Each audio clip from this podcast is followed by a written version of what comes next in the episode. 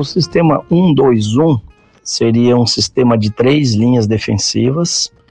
É, nessas três linhas, a primeira linha é composta por um jogador, que é o jogador que aperta, né, que vai tirar a pressão na linha da bola. Esse jogador ele define o lado esquerdo ou direito de acordo com a saída da bola pela mão do goleiro.